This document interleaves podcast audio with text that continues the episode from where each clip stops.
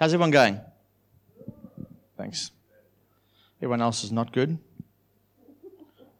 The um, while we, yeah, whenever someone asks that in church, everyone's sort of quiet and coy. If um, we watched our favorite rugby team win, we'd go mental. I want to see that kind of life back into the church. Who, who was here last week and enjoyed that, that uh, testimony by uh, that, that young lady or Louie Giglio shared it? What a fa- like I, I, like I'm still affected by that. Um, I'm affected by the simplicity of it actually because we've complicated we've complicated this thing of being a disciple, and uh, just the my desire really is to is to obviously God is mysterious. We've got to accept that. There's, there's mysteries to God that we will never know, um, and it's okay. It's okay to live with with mystery. Um, and in in our Roman Greco way of thinking, which is the Western world, we we think very clinically. We think very critically uh, in a negative way, um, and we think very lineal. We struggle when we when we don't have absolute answers. And so, my understanding is most of denominational divide is because one denomination says that this truth is absolute, and another denomination says that this truth is absolute. And so, and because they basing those things on an absolute answer, you actually have division, where there's there's multi God. God is it's called, it speaks of the manifold wisdom of God, which is the multifaceted wisdom of God. God is not even, he's not three dimensional, he's not four dimensional, he's multidimensional. To every truth, there's just so many layers to it. So I think a lot of our problems would be solved if we allowed the acceptance of the multiple revelations that God gives to different bodies. Amen? No? Feels a bit dead here today. I'm telling you. Feels a little bit dead. It's hard to preach when, when, when, when the people are not communicating with us. Okay? No, no, you can stay there. I like people in the front row. Um, communicate. If you're feeling, if you're getting revelation, say something about it. If you're not getting revelation, sit quietly. I'll keep pressing on the same topic. But you need to just keep going. Yeah, just yeah, we community, right? It annoys me when people sit quietly. I'm not here to put on a show. Like if you want a show, there's comedians that you can go watch at the Star Casino. But this is, this is a, we're preaching the word of God. And we're communicating with each other. And we, if you feel God say something to you, you you're more than welcome to say, that's good, or amen, or fantastic, or clap your hands, or, you know, if, it, it, let, let, the, let God motivate you. Amen? Yeah, amen means we agree with what you're saying. Let it, actually means let it be so. And if someone speaks truth, for us it says we, we find our amen in him. Like we find our yes in him. And when you hear a truth and that truth resonates in you, the response of the people is to say, Let it be so. Amen. And that's, a, that's our declaration to the heavenly realms that that word is true. We, as the, God, the word of truth comes and the people go, Let that be so. We make, we stamp that declaration. Amen? That's why preachers always say that. We're not, we're not looking for, or some, some do, I don't know, but me personally, I'm not looking for a little response. Amen's not the end of a prayer. Amen, yes, good, I can hear you're all awake. It's we're trying to establish something. We've spoken about the, the spiritual realm before and how, that, how we interact with that realm. And part of our way of doing that is we declare on earth what is His will from heaven, what is His truth. We declare that into this realm. We go, you know, if we say, you know, that, that we speak about the cross, we speak about Jesus bringing freedom, and then there's people sitting in this room who are not free in one area of their life or the other. And as we, we, we might declare a truth, and somebody, somebody who feels it in them says, Amen, it establishes in this church that truth, especially if it's for you. If you if you bound up by something or locked up by something, or you, you're sick in your body, and we say by, by this by his stripes we are healed, and you physically ill, and you say out of your mouth, Amen, what you're saying to your own body and to that sickness is, let that truth be so to me. Amen? That's got nothing to do with what I'm speaking about. We're still speaking about discipleship. Um, this is a big topic for me. I love discipleship. I love it because, because we are supposed to be disciples. We're not all disciples. I'm, I'm not going to lie to you. Like, as I, as I spoke last week, the, the, the letter that John writes, or the, the, the account of the gospel that John writes, is he says he, he takes Jesus' words and he quotes them saying, If you love me, this is Jesus speaking, this is red letter in the Bible. If you love me, you will obey me. Then you are truly my disciples. That's a massive, like, I, I didn't know, understand that until a number of years ago. And it actually resonated with me. Something hit me when I looked at that. And I thought, actually, we're not all disciples. We're only disciples when we obey. The next part of that, which is the part that we put onto our fridge magnets or we put them on our bumper stickers, the truth will set you free. You shall know the truth, and the truth will set you free. But the truth doesn't set you free unless you obey that truth. That's why it says, If you love me, you will obey me. Then you are truly my disciples. And the truth, you shall know the truth, sorry, and the truth shall set you free. That's the same sentence. We, don't, we can't separate that into three different teachings of Jesus. It's one continuous flow. If you love me, you will obey me. If you obey me, then you actually are my disciples. If you are my disciples, then you shall know the truth, and the truth will set you free. That's how it works. So, what is our key? Get people to be disciples. Why? Because that's the command Jesus gave us go into all the world and make disciples of all nations or all men. He didn't say go and get all people saved. He's already provided salvation when we preach the gospel, the way into that kingdom is through salvation. It's through the, the, the, the, the faith, the belief in your heart, and the declaration through your mouth of that belief that Jesus died, or he came, he died, he rose back to life, he ascended to heaven, and he'll come again. That, that declaration brings you in. But, but as you come in, the process is that you are to become a disciple, a student of Jesus. And Jesus becomes your rabbi, your teacher, your Lord, and your Savior. Amen? So part of this deal, there's a whole lot to it, and like I said, there's a, there's like a lifetime teaching on, on, on being disciples, and that's the key. Because when you've got disciples, you've got students who are mimicking the teacher, and when you mimic the teacher, you're manifesting that person's life. That's how the the Jews understood it. For me to follow my rabbi, for me to follow my teacher, for me to follow Jesus, is to allow his life. As I follow him, I, I, I, don't follow him because I read the Bible. I don't follow him because I watch sermons. I don't follow him because I go to church services or conferences or because I stand up and worship. I, I follow him when I mimic his life. I mimic his attitude. I, I mimic his love. I mimic his mercy and his grace in my life. Then I'm actually modeling out who he is. Amen? I'm modeling who he is. When I model who he is, his kingdom begins to be made manifest. That's why we say that the body of Christ, the, the church, is the, the, the church of Jesus is the embodiment of his kingdom on earth. Amen? We are the embodiment of God's kingdom on earth. If we don't manifest that kingdom, nothing manifests that kingdom. That's, that's just the way God designed it. That's his plan.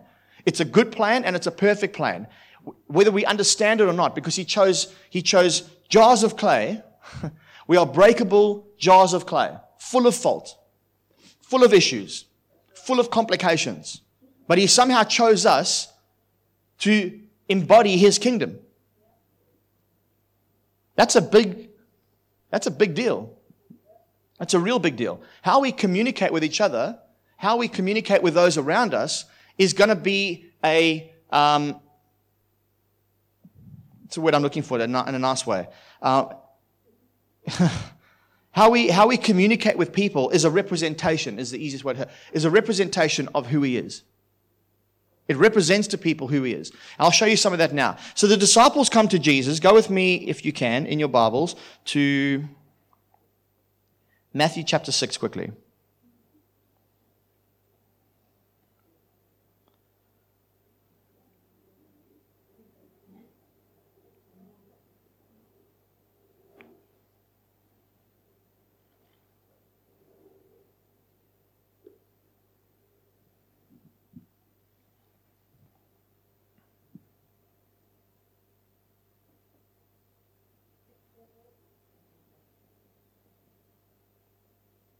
Um, go to verse 8. Halfway through verse 8. No, actually from 9. Jesus says this. He's talking to his disciples. Sorry, I'm just getting a bit warm here under this light. Whew. It's one of those lights that they, you know, when you in a restaurant and they cook the food, they put under that light and then it keeps it warm for a while. I think that's where they got that from. He says this when you pray, you must pray like this Our Father, who is in heaven, hallowed be your name.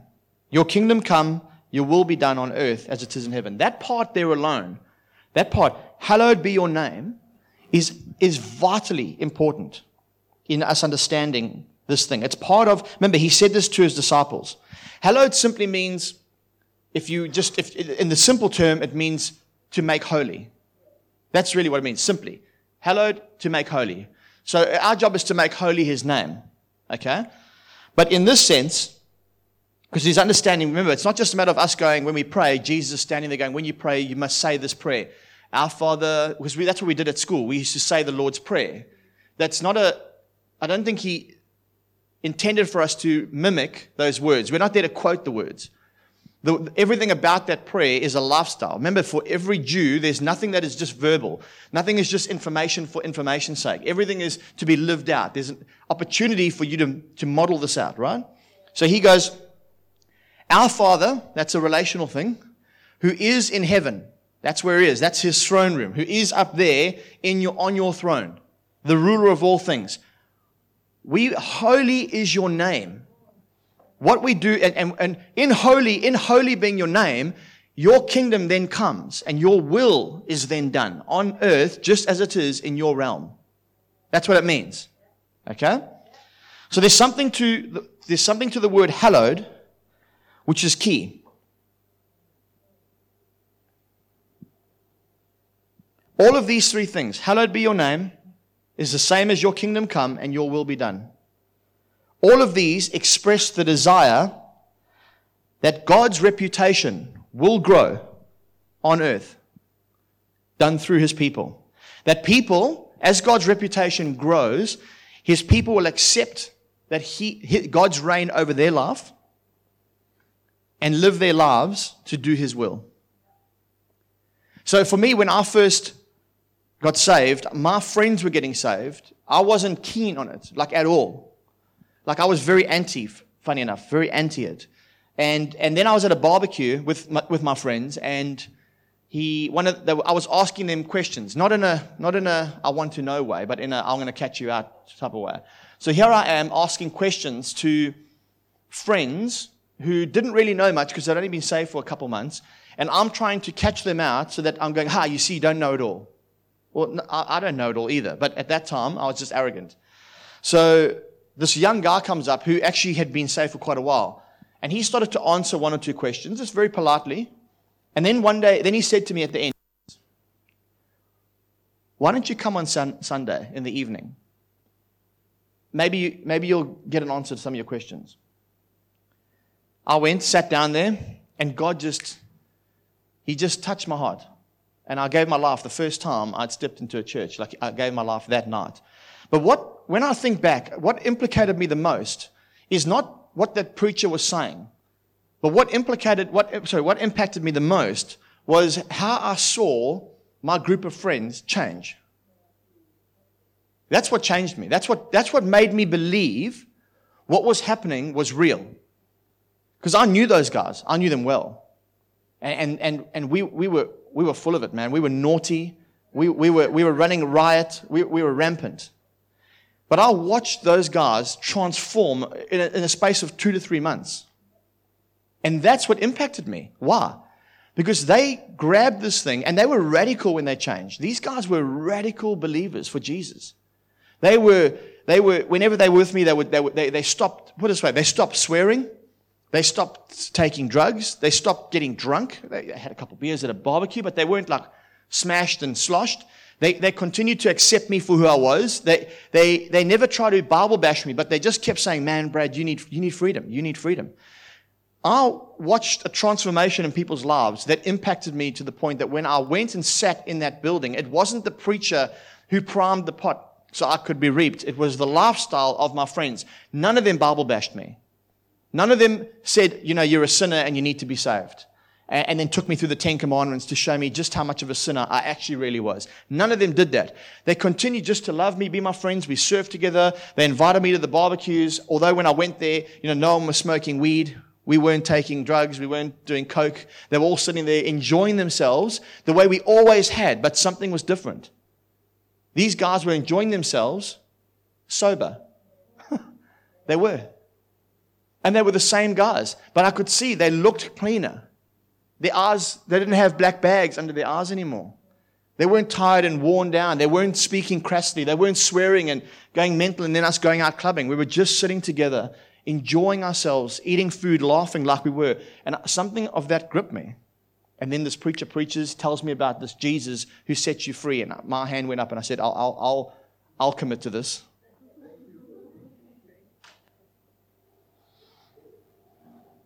You know, you might not think that God's reputation, yeah, we, we, we hold God's reputation. But we might think that God, why, why does God, why would God's reputation to him be important? But the idea of his reputation expanding throughout the world is a central theme to what we see in the Bible. You need to understand, in a day and an age where God chooses this nation called Israel and, and he, he says, I will be your God. All these other nations will live under the rulership of other gods, which we see so clearly through the Old Testament. Most people don't read the Old Testament anymore. We find that like that's old. This is the new. This is the Jesus part. God has always been the same. God's purpose and plan has always been the same, right? We, we see all the other nations of the world living under the rulership, the governance, the, under the kingdoms of all these foreign gods. And the, the, the, destruction that came. Babies being sacrificed on, idol, on, on, on altars to, to these foreign gods. Women prostitutes at the temples where men would go in there and enter into the act which we spoke about when you enter into the act of sex you know you, you, you binding yourself to, to that person and to a spiritual being these women would these temple prostitutes would, would, would offer themselves up to these demonic gods and they would take on these spirits. They would be possessed by spirits. And men would then come and, and pay money to then be, also be bound and connected to these spirits by sleeping with these women. And you must picture this like, imagine on the day that there's like 15, 16 men up there, and, and they're going to sleep with one woman, one at a time, one after the other. And this is how these nations work. Taking your, your baby up there and, and allowing your baby to be put to death. Imagine that as a parent. So that possibly rain would come because the rain was withheld because that God wasn't appeased. Yeah, some of these gods would, would, would bring diseases upon people if they didn't bring their firstborn children and offer them up as sacrifices. This is, this is what went on in these days. Like we, we, don't, we don't think that that's real now because we live in a, in, in a somewhat of a, of a normal society. But in those days, that was completely normal. God then chooses this nation of Israel who are no longer there to sacrifice humans, but they'll sacrifice animals, which is completely different. Back in those days, it was humans. We look at, we look at, at God and we go, well, you know, you, you, you, you made some calls that in our day and age now, down the line, we think is quite intense. Like, wow, that was pretty harsh, God. But in those days, it was groundbreaking freedom. That makes sense? So God calls this nation called Israel. And he asked them to be a representation. Israel means walks with God. That's us now. We are, we are those who walk with God. We become the body of Christ, the Israel, those who walk with God. He, so he calls us to be a representation. How we, how we are in society, where, where not, I mean, look, in our day and age, people aren't taking babies and sacrificing them, you know, at Harbour Town to some idol. It's not happening. Some places there are stuff going down, but in, in the normal day, this isn't a normal event. But there are ways in which we represent Jesus when we stand on what we believe to be absolute freedom bringing truth. Unwavering, as we saw with that young girl last week, how she never brought judgment on that, on that other girl that stayed in her apartment, Ashley. How she, she just loved her. She was just there for her. She gave her an ear when she, when she could see that she was affected by the breakup with her and her boyfriend. When she was, when she was down, she just spent time allowing this girl to talk and then sharing what was in her heart with her. 14 days. And that girl went from not wanting to know Jesus to being completely born again. That's fantastic. That's you and me. As I spoke last week, we need to be somebody's fruitcake. We need to be that fruitcake that people would come to, would listen to, or that we would be the ones who go and listen.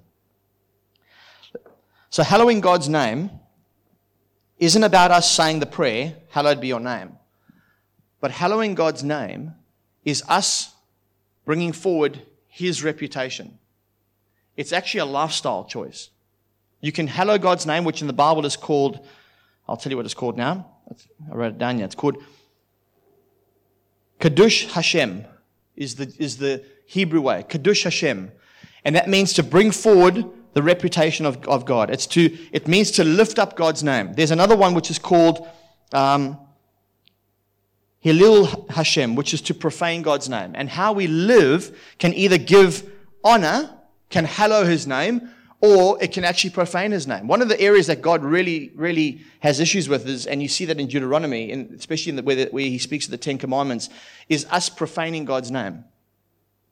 That's a, that's a big issue for God, to bring dis- disgrace on his name. So I'll show you what it is. To avoid sin or to obey a command, not from fear or ambition. So listen to that very carefully. To, to avoid sin and to obey God's command, not from fear of God and not from your own selfish ambition, but purely out of love for God, is to sanctify his name publicly. That's from a rabbinical sage. I'll, I'll say that again because it's quite, uh, for me, it's quite profound. To avoid sin or to obey a command, not from fear or ambition, but purely out of love of God, is to sanctify his name. It's quite, quite a big deal.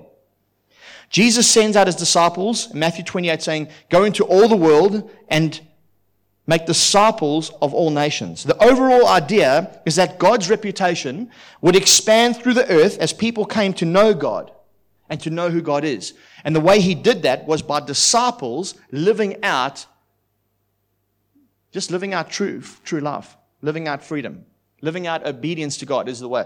I find it sometimes hard when you, when you, when you, in Western societies and you use the word obey, we struggle with that word, especially here. We don't like the word obey. Don't tell me, don't tell me what to do.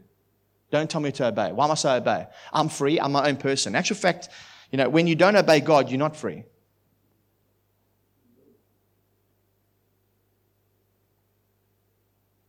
I find people here have a very, like, I come from a country where we, we I don't know what it's like now, but we grew up in an environment where we were trained to go to, in school, we, we used to do military cadets every Friday. You dressed in military uniform and you, you marched shotguns and did all the stuff, uh, priming you to go to the army because it was compulsory. Um, so when you left school, you had six month military training, then you were sent out to the border to go and fight the war where the Angolan rebels were pushing into Namibia, and we went and protected that border. South Africa fought on that war, uh, on that border, and pushed them back out of Namibia, back into Angola. The Soviet Union were backing the, the uh, rebels. The other war was protecting the border of Mozambique because they had their own civil war, protecting the border of Mozambique and, and Zimbabwe. So, as a young 17, 18 year old, you were out of school, you were into the army, you were sent out six months later to the border and you fought there until, you know, I think it was two, everyone had to do two years service. And then if you either became permanent military or you could go back and go and study something and you were, you were released back to your normal life. But you would spend two years on that border fighting. So we grew up in a military culture. So we understood how to, how to obey commands. We obeyed our teachers or you get caned.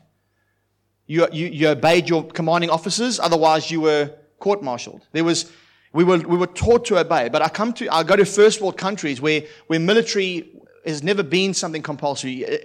I watch how people respond in places like Australia to authority, and we do not respond well. So now you go and trying to bring, uh, obey God and obey God's word, and people just in their minds naturally reject it. Yeah.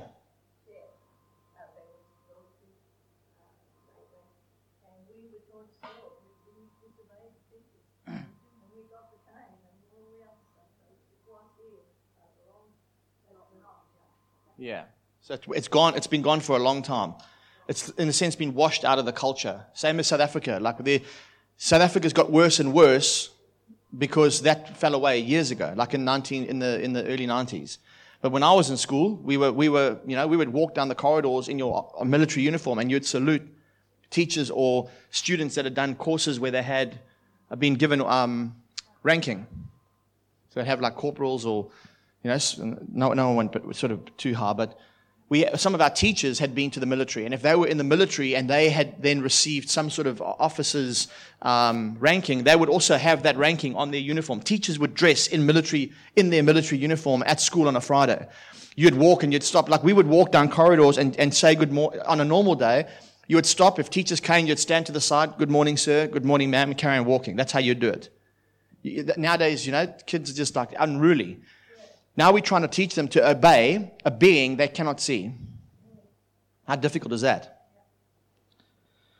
But hopefully we get there. There's a story, there's a story about God's reputation that we pick up from a, a guy, but it was a story, sorry, it's a story told by a guy about a bloke, a Jewish sage whose name was Simeon. Simeon ben Shetach, who lived about 100 years before Jesus. His disciples brought, I'll show you, I'll read the story to you. His disciples brought the impoverished teacher a donkey from a wealthy Arab trader to ease their mentor's daily burdens of carrying his stuff when he walked to the town and back. So they bought him this donkey from an Arab trader, a wealthy Arab trader, and they said, Here you go, a teacher, you can have this donkey, so you can load the burdens on him, and the donkey will follow you when you go to the markets, put your food in, them, in the baskets, and the donkey will come back, right? Follow you back. But when they combed through the mane of the donkey, they found a jewel, a precious jewel that had fallen from one of the expensive loads that the Arab trader had. So it fell into the mane of this donkey. The disciples rejoiced at their teacher's newfound wealth. Because now they're going, that's fantastic. We've bought you a donkey, and also this gemstone that came with this donkey must have been hidden in the mane. So now he's got this newfound wealth. But Simeon refused it, ordering his disciples to find an Arab and ret- to find that Arab and return the jewel back to him. When the disciples located the Arab trader, he was breathless at, the, at regaining his prize, declaring, Blessed be the God of Simeon ben Shetach. That is the simplicity of what it's like to hallow God's name. He could have taken that. I mean, I, I don't know if that's just a story that's told, but it, it says it's an account, right? When you and me do something because we know it's the right thing to do, and it's the thing that God wants us to do, it's actually operating in obedience because we know deep down in ourselves what's right and what's wrong, what God would want us to do and what He wouldn't. Amen? When we do that, that is what brings honor to God's name. That is what it looks like in the, in the Hebrew understanding to hallow his name. People see, it's like how I conduct myself in the business place.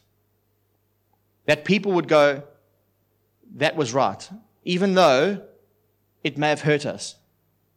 When I give, when I can use a contract to completely disarm a subcontractor to, because we may have made some minor error which has happened to me this week. We, could, we made a minor error, but because of the contract and how it bound him to that contract, we were in our full rights to enforce that contractual obligation, and he would have been out of pocket $24,000. And, and we would have been within our rights. He would never have gone through adjudication. In a court of law, it would never have stood up in his favor. So we had an opportunity where we were discussing, not contractually, we need to enforce the contract. And I said to the person that I was having this discussion with, no. Morally, we made this decision, we approved this, and we need to just we need to pay him the $24,000. We need to cover the money for the rectification. But contractually, I have a contract that can supersede my moral obligation. That contract binds him to pay that 24 grand. But my moral obligation then superseded that contract because that was the right thing to do. Now, that there is what God's asking us to do. Is my project going to lose $24,000? Am I going to have to sit before the director and explain why that $24,000 was not recuperated from that subcontractor? Yes. Absolutely. But at the end of the day, my answer is this I will not watch a man sink his business for the sake of us having made a decision costing him now $24,000. We will, we will pay that money. That's what it's called, although it's unfortunately not my money to sow. It's my boss's, so I have to explain to him why the $24,000 is not going to be, I'm not going to, I'm not going to administrate that contract to its full force against that man. Rather take the rap over my own knuckles. That's what it's called to hallow God's name. That's what it looks like. It happens every single day. How you treat your husband, how you treat your wife, how you speak to one another, how parents talk to each other in front of their kids can either show them what it's like to dishonor God's name, because let me tell you, when your kids, they listen and they watch and they hear, they start listening to you speaking to your partner in a certain manner, and that's what they get into their psyche. That's how they feel a godly husband and godly wife should communicate with each other. That's profaning God's name to our children. You might go, well, that's a harsh word, Brad, profane. But that's what it means to profane God's name. To do something dishonest is to profane God's name. You know what I'm saying? To, to, to represent God incorrectly in front of a group of people is to profane God's name. God's called us to hallow his name. Disciples who obey, like it's easy for me to obey God. I don't have to go, what's right and wrong, and then stop and have a little prayer session to find out what the right way is. God, we have got an in, we got a, we got an indwelling Holy Spirit. We are one with God. The decision that we know to make is instantaneous. We all know that. I never have to sit down and go, well, what's right and wrong here? Let me have a think about it. I'll come back tomorrow and make a decision on what's right and wrong. If I was to sit down with that contract and go, what's right and wrong? I'll come back tomorrow and make a decision. Well, according to that contract, I'm right. But the decision was instantaneous. That's the right thing to do. There was no, the moral, the moral compass is instantaneous. I know by the Spirit what I must do. You know what I mean? I don't need to ask for counsel. I don't need to talk to my director and my boss and ask him and explain the situation to him and then, you know, so that he can justify me making a decision to go with the contract. Because that's what he would want to do. Why? Because it's money for him. It's his money, not my money. But the decision is instant and easy because I know what the Holy Spirit's saying. Don't do it. You do it. You, you take, you take this on board as your responsibility. You, you be the one who bears the 24 grand on your shoulders. Not, it's his money, my boss's money, but I bear the weight of that decision. If I get fired for it, I get fired, but I won't. I know he, he won't do that because my, my boss has got a, a, a very, very, very good nature about him. It's the same as that word we spoke about last week, which is the word Shema, and it means to listen. Remember, I spoke about that. I just briefly mentioned it before that, that we watched that video. Shema and hallowing God's name is very similar to each other. Hallow God's name is to make his name holy. Shema is, is to listen with, with the implication of an action. Hear, O Israel, when they ask him, what is the greatest commandment? Jesus says this. This is the greatest commandment. And we will all go, love the Lord your God with all your heart. That's where we start the commandment. But Jesus doesn't start the, the commandment there. He says, What is the greatest commandment? Jesus says, This is the greatest commandment. Hear, O Israel, the Lord our God, the Lord alone. We translate it, the Lord our God, the Lord is one. But it's actually the Lord our God, the Lord alone. Meaning, hear Israel, listen with an implicated action to the Lord your God, who is supreme, sovereign over all things. Now, love the Lord. Now, remember, for Israel, for, is, for, for Jews, Loving is not an emotion. Loving is an action. I love you, Lord, but I do something that's opposite to what He would ask me to do. For me to love a brother is to do something in order to serve that brother, to serve that sister. I love my church, but I'm not going to do anything to serve in the church. That's not love. That's not the kind of love that the Bible understands. That's not the kind of love that any, uh, that God under, for God so loved the world that he gave us, you know, you know, he, gave us an opportunity to try and make things right. Let's, let's just think about it for a second. If that's how we, if God, if love was an emotion, that's what God would do. I love you enough to be patient with you and wait for, till you can sort your stuff out. But if you don't, you're in trouble. Because I've already ruled and governed, uh, I've already made a rulership as to what's going to happen. God so loved the world that he did what? He gave.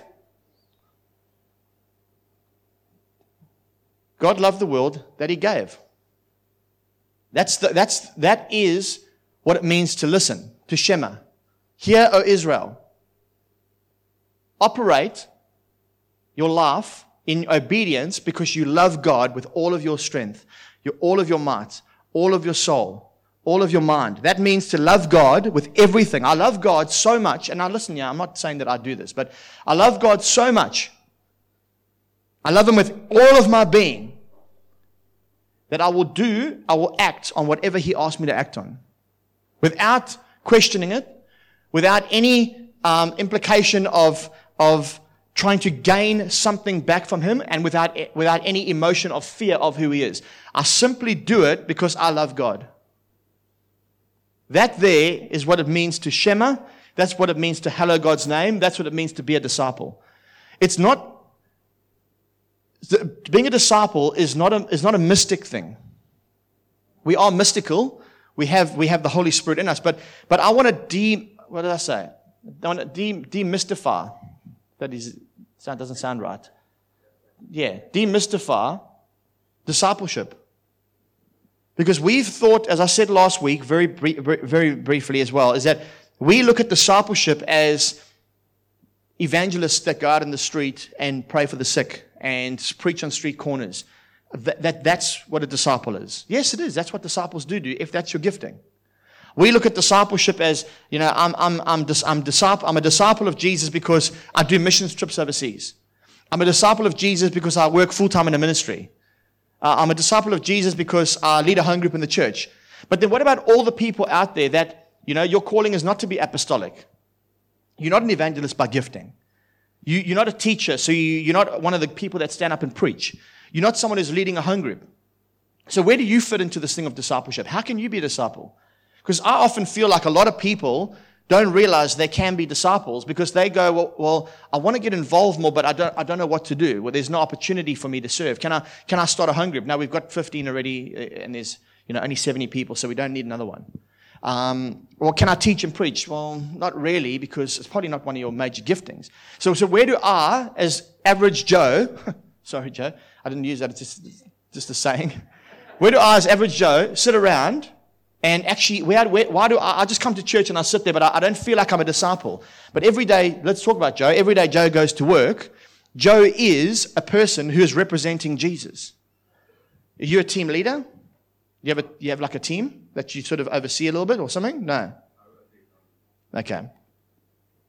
So he did, but he's not anymore. But regardless, whether you're in that position or you're not in that position, how he conducts himself on a phone to a person who's wanting to go on a cruise, and Joe knows that he can manipulate them on that side to earn more money for himself as a commission. Sells when you do that. Or Joe can do what's best for that person when nobody else sees it. That's being a disciple.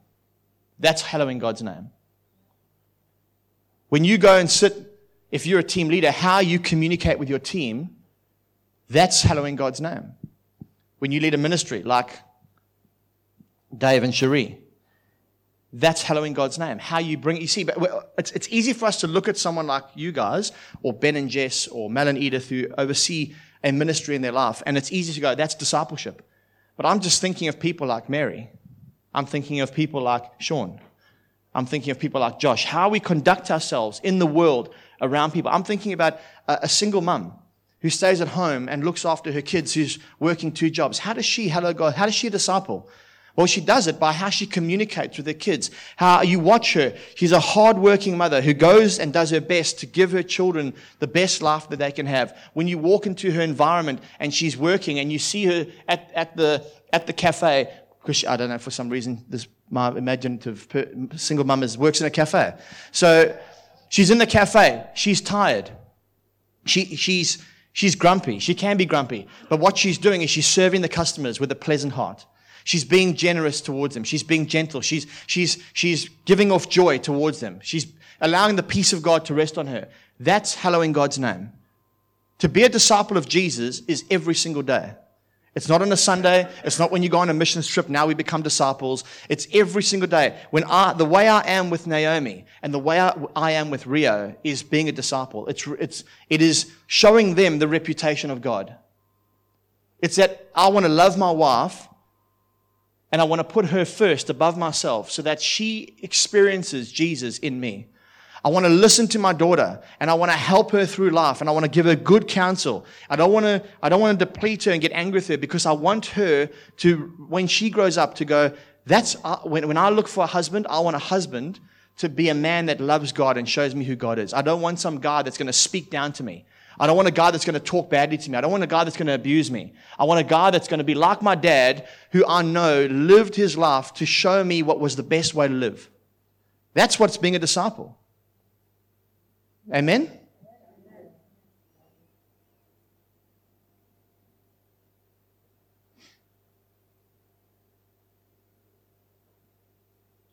Isaiah 11, verse 9 says, The earth will be filled with the knowledge of God as the waters cover the earth.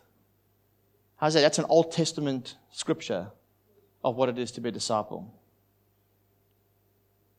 The earth will be filled with the knowledge, the understanding, the reputation of God as the just as the waters cover the earth. How's that done? Disciples. Zechariah 14, verse 9, speaks about the kingdom fully coming when God is worshipped. If you want to read that scripture then in closing, if that's all right.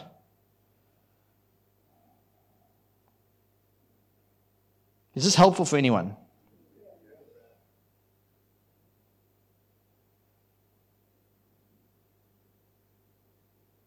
What did I say? Zechariah.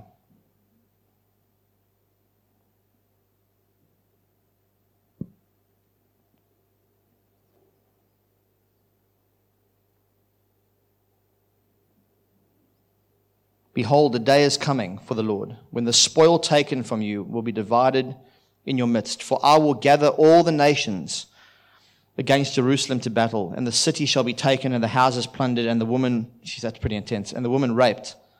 Half, this is not God going to do it. Eh? This is God just, God is telling Israel what's going to happen. Half of the city shall go down. Sorry, I'd lost my place there. Half of the city shall go, go out into exile, but the rest of the people shall not be cut off from the city. Then the Lord will go out and he will fight against those nations as when he fights on a day of battle. On that day, his feet shall stand on the Mount of Olives that lies before Jerusalem on the east, and the Mount of Olives shall be split in two from east to west by a very wide valley, so that one half of the mount shall move northwards and the other half southwards. And ye shall, sorry, and you shall flee to the valley of my mountains, for the valley of the mountains shall reach to Azal. And you shall flee as you fled from the earthquake in the days of Azusa, king of Judah. Uzzah, sorry, the king of Judah. Then the Lord my God will come, and all the holy ones with him. On that day there shall be no light, cold, or frost. And there shall be a unique day, which is known to the Lord neither day nor night, but at evening time there shall be light. On that day, living waters shall flow out from Jerusalem, half of them to the eastern sea, and half of them to the western sea. It shall continue in summer as in winter, and the Lord will be king over all the earth. And on that day, the Lord will be one, and his name shall be one. The way to read that, so just that one verse there, we've translated it goes, and his name one, but it's actually translated this, and the Lord will be king over the earth. On that day, the Lord will be one and his name hallowed. That's how it's read. That's how it's meant to be written. That's how it's in the, in the, in the Hebrew understanding is that on that day, on which day? And on the, on the day of the Lord. When is, this is what we speak about. The day of the Lord, friends, is now.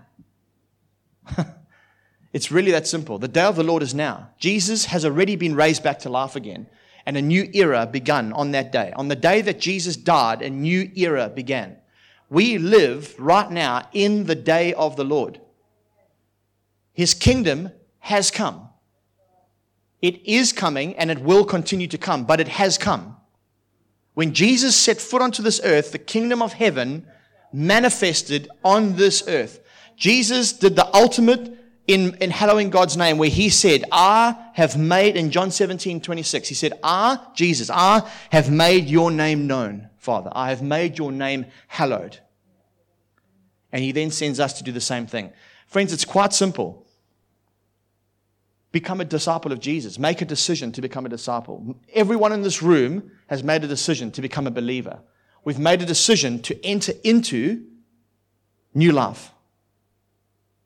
But that's the beginning of the journey. The day you got saved is the beginning of the journey. We, we are here for a purpose. We are here to be students of Jesus so that his reputation is manifested into every area of life. Every area, starting now, starting with your spouse, starting with your best friend, starting with your kids, starting with your local church, starting with your business place. And it goes on and on into every area. How you are, and I'm guilty of this, when you're standing in the Woolworths line and the young person is taking forever to serve the person in front of you. Am I going to hallow God's name or am I, am I going to profane his name with my impatience? You know what I mean? When they say to you, Hello, how's your day been? What you been up to? For a South African, that's offensive. Leave me alone. I don't want to tell you how my day is. In actual fact, you don't care. You've been taught to say that. What have you been up to? Listen here, little 17 year old girl. I'm 41 years old and you ask me, what have I been up to? You see what I'm trying to say? But I've got to hold back on that. And I've got to, and I've got to go, actually, do I have an opportunity here to just, just to, to hallow God's name? It's been good. How's your day been? Often I don't do that. I'm not, I want to honestly tell you, I'm, I'm quite reserved. In South Africa, you go buy bread and milk from the shop, and this is how it goes. How are you going? Yeah, good, man. Yeah. Yeah. $1.25. Yeah. $1. Thank you very much. That's, that's an interaction in South Africa. But here, for some reason, everybody's, you know, been trained to be friendly, customer service. But I know that they're being fake. But what happens if they're being fake, but then we not? They've been, they're telling, they, they doing their thing. What if she said to me, how's your day been? It's been really terrible. Oh, that's good. What are you up to for the rest of the day? I'm going to go jump off the side of a bridge. Okay, now I hope you have a great day. Because that's probably what's going on in their mind. But I can supersede that. Why? Because I have the Spirit in me. I'm a disciple. She's going, oh, how's your day? My day is good. How's your day been?